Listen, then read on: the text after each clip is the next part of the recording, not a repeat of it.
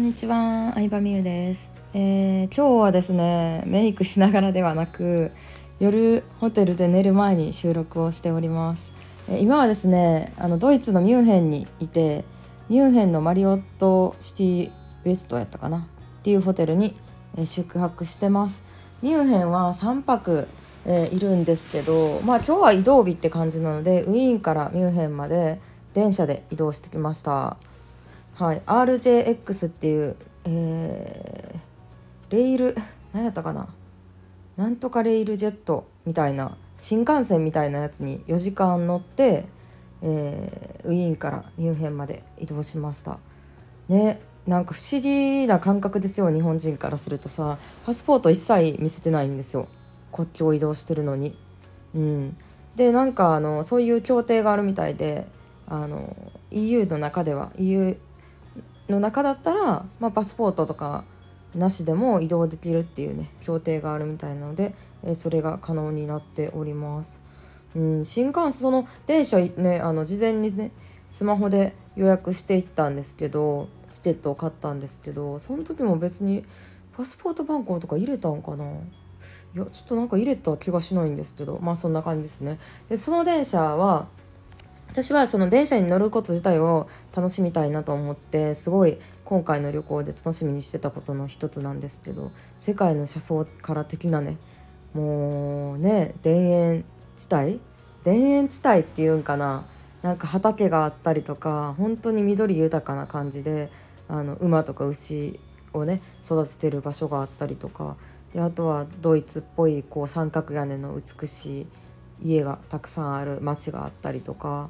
なんか楽しかったですね本当に。で乗ってる時間まあ一応4時間かかるんですけどすごい短く感じて2時間半もう景色がね見たことない景色ばっかりやったからそれ見てたりとかで今回の座席もビジネスクラスっていうまあいろいろランクがあるんですよ普通のエコノミーと1等級2等級さらにその一番上のビジネスクラスっていうところに乗ったんですけど4時間で3万円ぐらいっていう感じでしたね片道。うんで、えーすごもう飛行機のビジネスクラスみたいな感じかな椅子とかも。で一人席間取りは一人席だったのですごい快適に過ごすことができました。でご飯とかは出なくて、まあ、ドリンクだけあの無料で1本もらえるっていう感じなんですけど私は駅で飲み物とパンを買ったのでそれをね、えー食べたりとか景色を見たりとか音楽聴いたりとかあとはこのスタイフのさあの予約投稿したりとか Kindle で本読んだりとかあの魅力覚醒講座を聞き直したりとかして過ごしてました。うん、めちゃくちゃ楽しかったですね。なんか海外もう乗る時はでもなんか飛行機以上に緊張してました。うん、なんか電車の時間って結構適当みたいで日本みたいにきっちりこうへんし発車する時もベルが鳴るみたいな感じじゃなくてスーッとなんか発車するんですよ。でドアも自分で開けるんですよねボタンを押して。でしばらくするとそのドアも閉まっちゃうのでえなんかえ出発したらどうしようみたいなめっちゃ早めに着いてでなんか乗り場とかも分からへんかったら嫌やからちゃんと確認してどの何どのカーゴ何番のカーゴに乗るかみたいなのをめっちゃ確認してましたね。うん、でも電車の中自体はすごい快適な感じで、えー楽しかったです。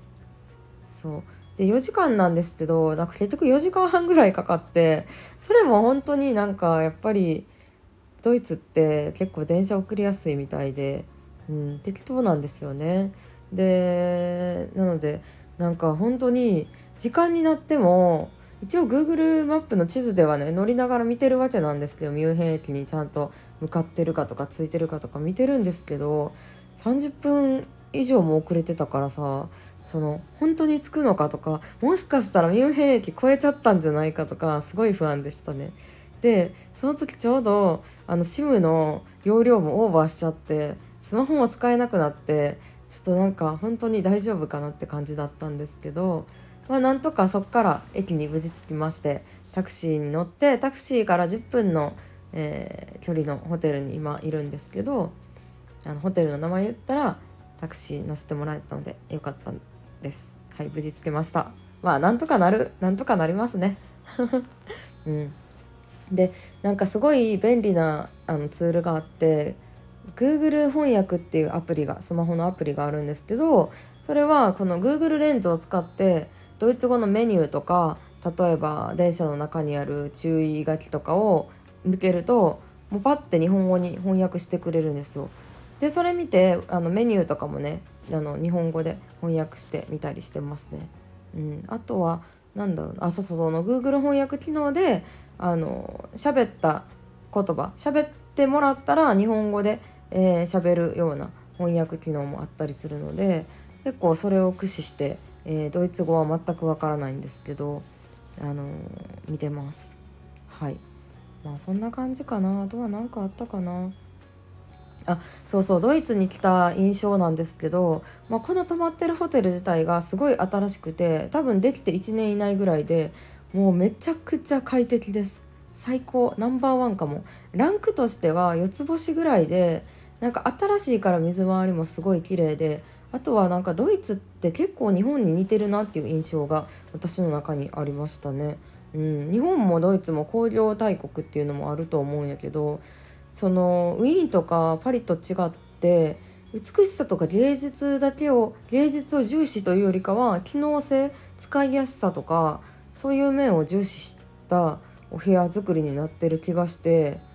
うんなんかすごいあの使い勝手いいお家っていう感じですね。はいなので私はえ結構ドイツ気に入ってますねまだ全然観光とかもしてないんですけどでウィーンとかパリに比べると街も綺麗な印象がありますね。うん、車もタクシーもめちゃくちゃ綺麗でした私が乗ったやつだけっていう可能性もあるんですけどやっぱそういうなんか衛生面とかうーんクリーンさなんか美しさというよりかはクリーンさに対する意識がなんか他の国に比べると結構あのいいのかなっていう感じがしましたね。今行った国で言うと。うん。綺麗ですね。でホテルの近くにはあんまりレストランがなくて歩いて10分15分ぐらいのとこにあるちょっと日本食のところに行こうと思ったんですけど結構街が暗くてあんまり街灯とかなくってなんか全体的にすごい暗い印象なんですよね。うんで人通りも少ないから怖いなと思ってあのいつもながらパリとウィーンでも使ってたキックボードレンタルのアプリでキックボードいっぱいその辺に転がったのでそれに乗ってえー、レストランに行きましたね。うんまあ普通に歩いてるよりかは危険度は下がると思うので、まあ、あんまり本当のことを言うと夜に出歩きたくはないんですけどうんでもちょっとどうしてもお寿司食べたかったのでキックボードで移動したんですけどめちゃくちゃ便利です。うん、で日本だと車の免許がないとキックボード電動キックボードに乗ることはできないんですけどあのヨーロッパではまあ車の免許持ってなくても乗れるのでちょっとチャンスだなということでたくさん乗ってますね。うん、で旅行者向けに3日間60分のパスとか、えー、5日間120分のパスとか結構いろんなプランが乗り放題プランっていうのがあるので私はとりあえず3日間の乗り放題プランっていうのを予約してみました。はい、それで明日ねあのキックボードで15分ぐらいの距離にあるえー、ちょっとお城というか観光地に行ってみようかなと思ってます。まあ、できるだけちょっとやっぱり早起きして早いうちに行動しないと夜になると本当周辺が、えー、暗いので、まあ、それだけはね気をつけて行動したいなと思います。はい、ということで、まあ、ドイツの印象とかあの電車の感想を語ってみました。まあ、こんな感じでちょっと旅行の間はその時しかえー、話せないような感想とかを収録していこうと思うのでまた是非聴いてください。ではではありがとうございました。